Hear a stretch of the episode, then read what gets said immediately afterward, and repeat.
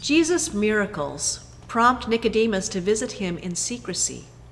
Jesus tells him about being born of the Spirit and about the Son who has been sent by God to save.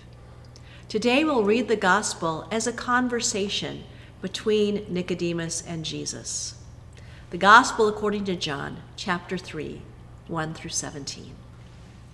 Now there was a Pharisee named Nicodemus, a leader of the Jewish people. He came to Jesus by night and said to him, Rabbi, we know that you are a teacher who has come from God, for no one can do these signs that you do apart from the presence of God. Jesus answered him, Very truly, I tell you, no one can see the dominion of God without being born from above. Nicodemus said to Jesus, How can anyone be born after having grown old? Can one enter a second time into the mother's womb and be born? And Jesus answered, Very truly, I tell you, no one can enter the dominion of God without being born of water and of spirit. What is born of the flesh is flesh, and what is born of spirit is spirit. Do not be astonished that I say to you, You must be born from above. The wind blows where it chooses and you hear the sound of it, but you do not know where it comes from or where it goes. So it is with everyone who is born of the Spirit. And Nicodemus said to Jesus, How can these things be? And Jesus answered him, Are you a teacher of Israel, and yet you do not understand these things? Very truly, I tell you, we speak of what we know and testify of what we have seen yet you do not receive our testimony. If I told you about earthly things and you do not believe, how can you believe if I tell you about heavenly things? No one has ascended into heaven except the one who has descended from heaven, the Son of Man.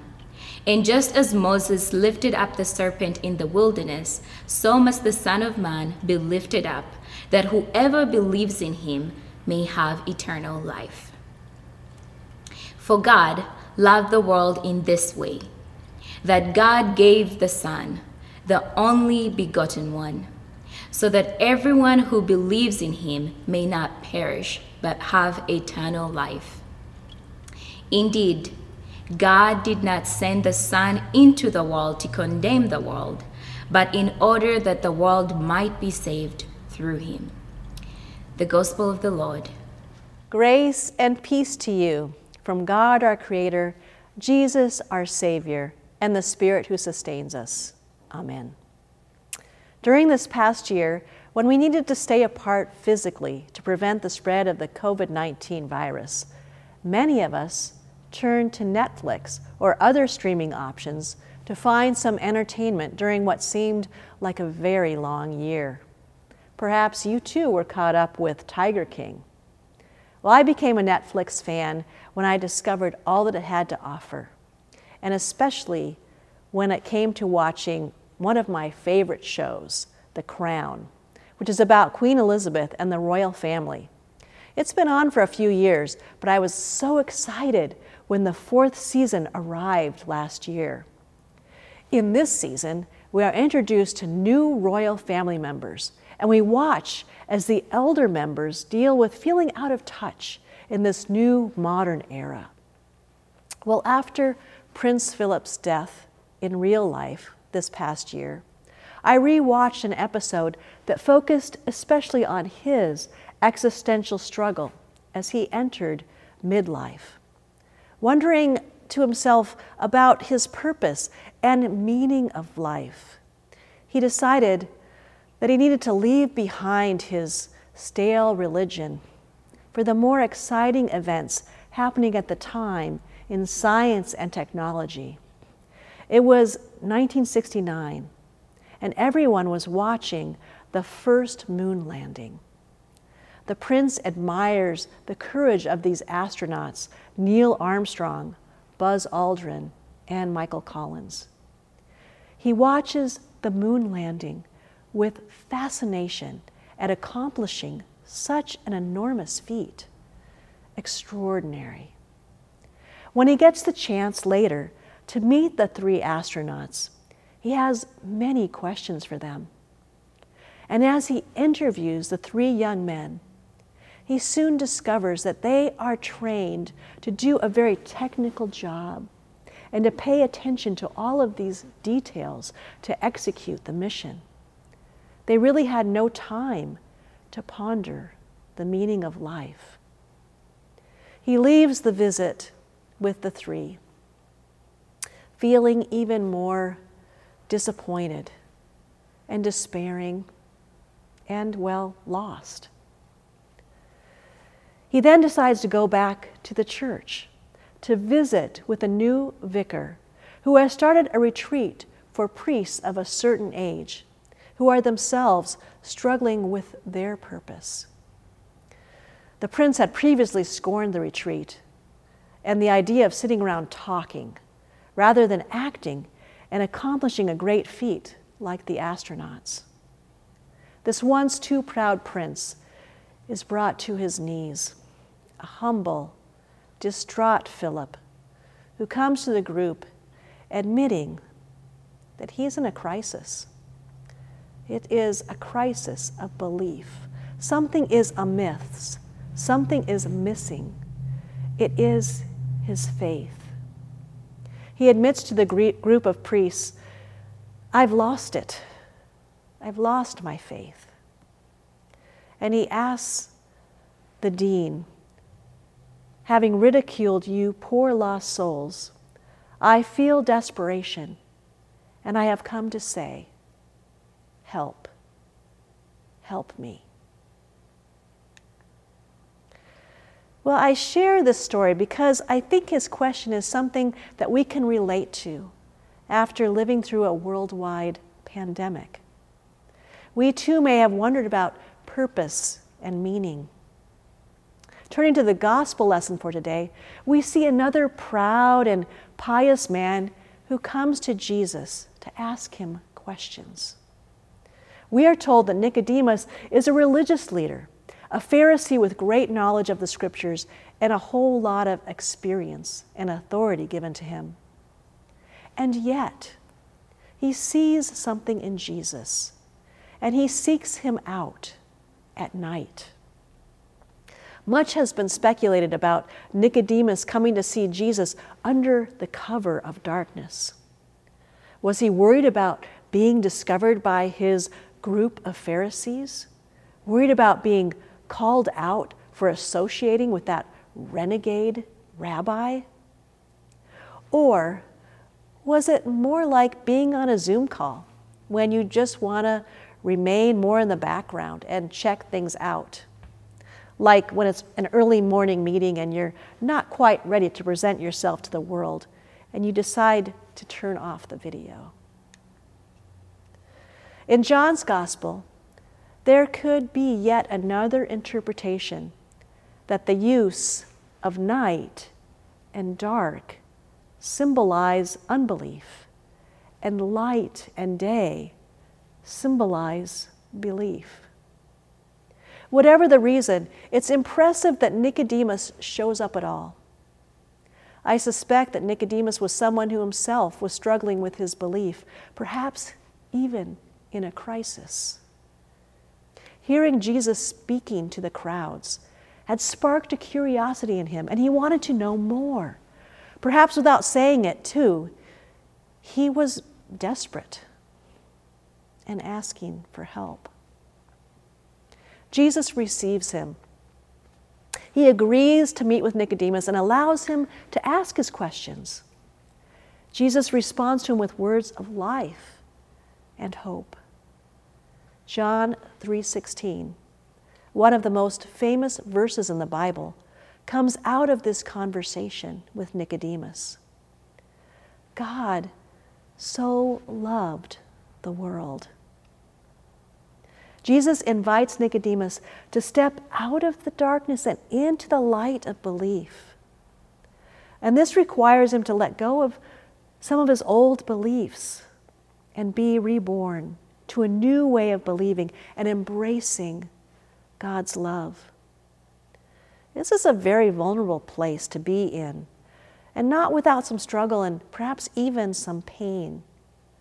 When a child is ready to be born, they are so vulnerable, and it takes a skilled midwife to bring them safely into this world.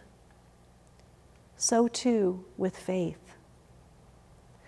Nicodemus doesn't seem quite ready, but the labor pains have begun, and the midwife of the Spirit has begun to breathe life into him and is blowing.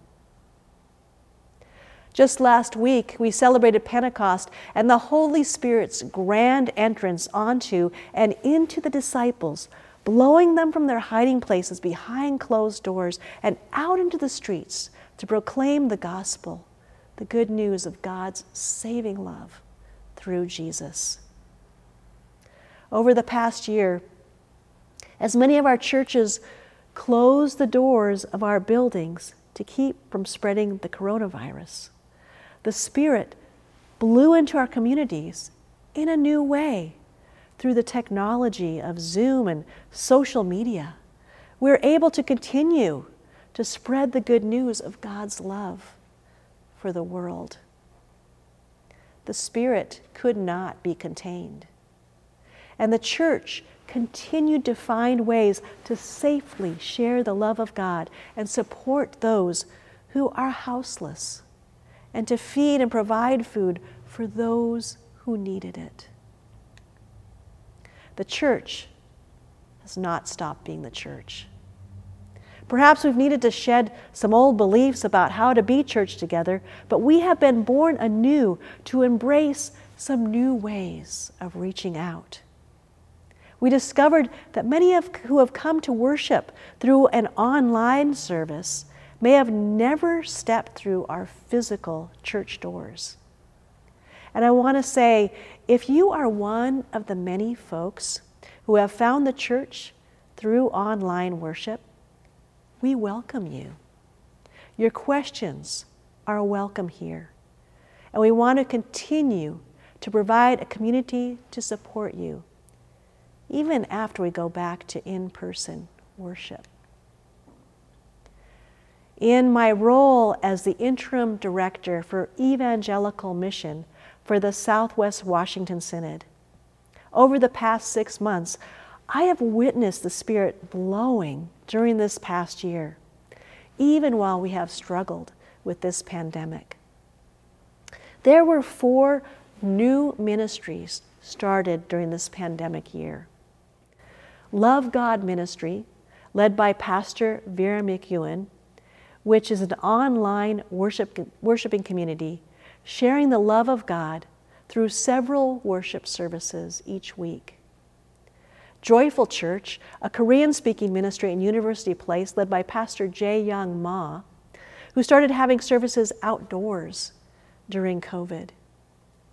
Dasom Bicultural Ministry, a Korean speaking ministry led by Jenny Kim out of Light of Grace and Federal Way, reached out to seniors to share food and companionship along with English as a second language classes. And Jubilee Collective in Vancouver, led by Pastor Lenny Duncan.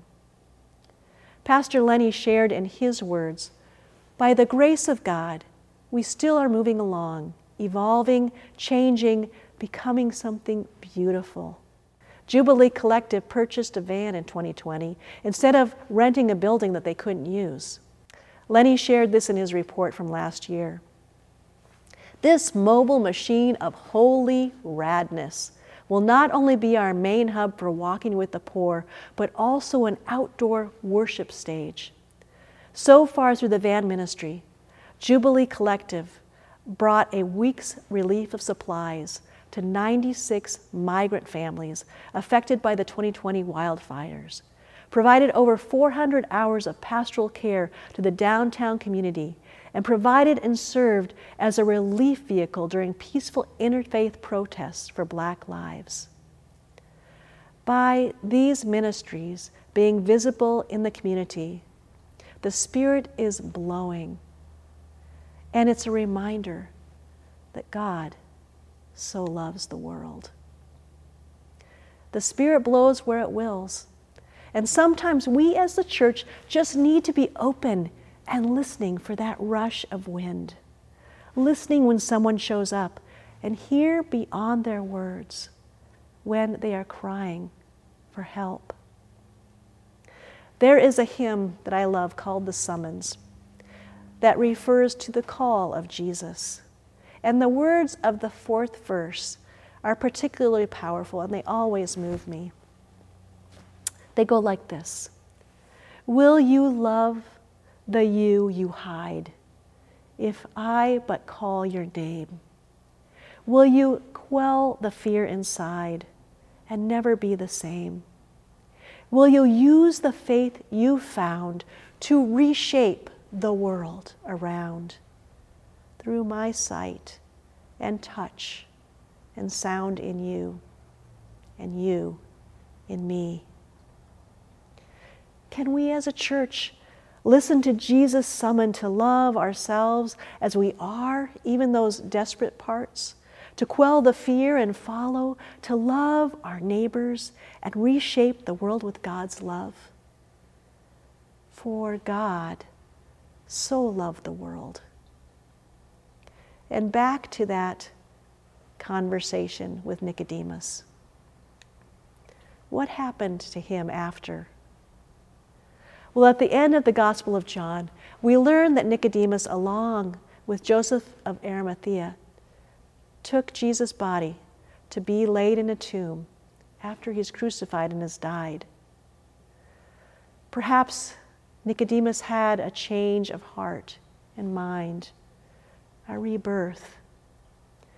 Because one cannot encounter Jesus without somehow being changed, changed in our thinking, in our hearts, being open to God's love, with the Spirit blowing through us we are changed, reborn. So I leave you with this. Friend, if you have shown up online today and wish to stay anonymous, just checking things out, not sure about this thing called faith, you are welcome here. Let's continue the conversation. And if you are someone who has come who feels a bit desperate and wants and needs some help, please reach out. This faith community we call church is here to support you, to welcome you, to walk with you. And church people, Jesus followers, let's continue to listen for the Spirit. This is our Pentecost moment to rise up and be the church.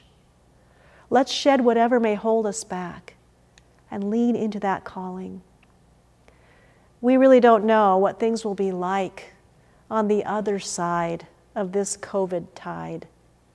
But one thing we do know is that the Spirit is blowing and God's love is active in this world. And God's love is powerful, greater than hate, greater than disease and death, greater than anything the world can throw at us. God so loves the world. And God's love endures forever. Thanks be to God. Amen.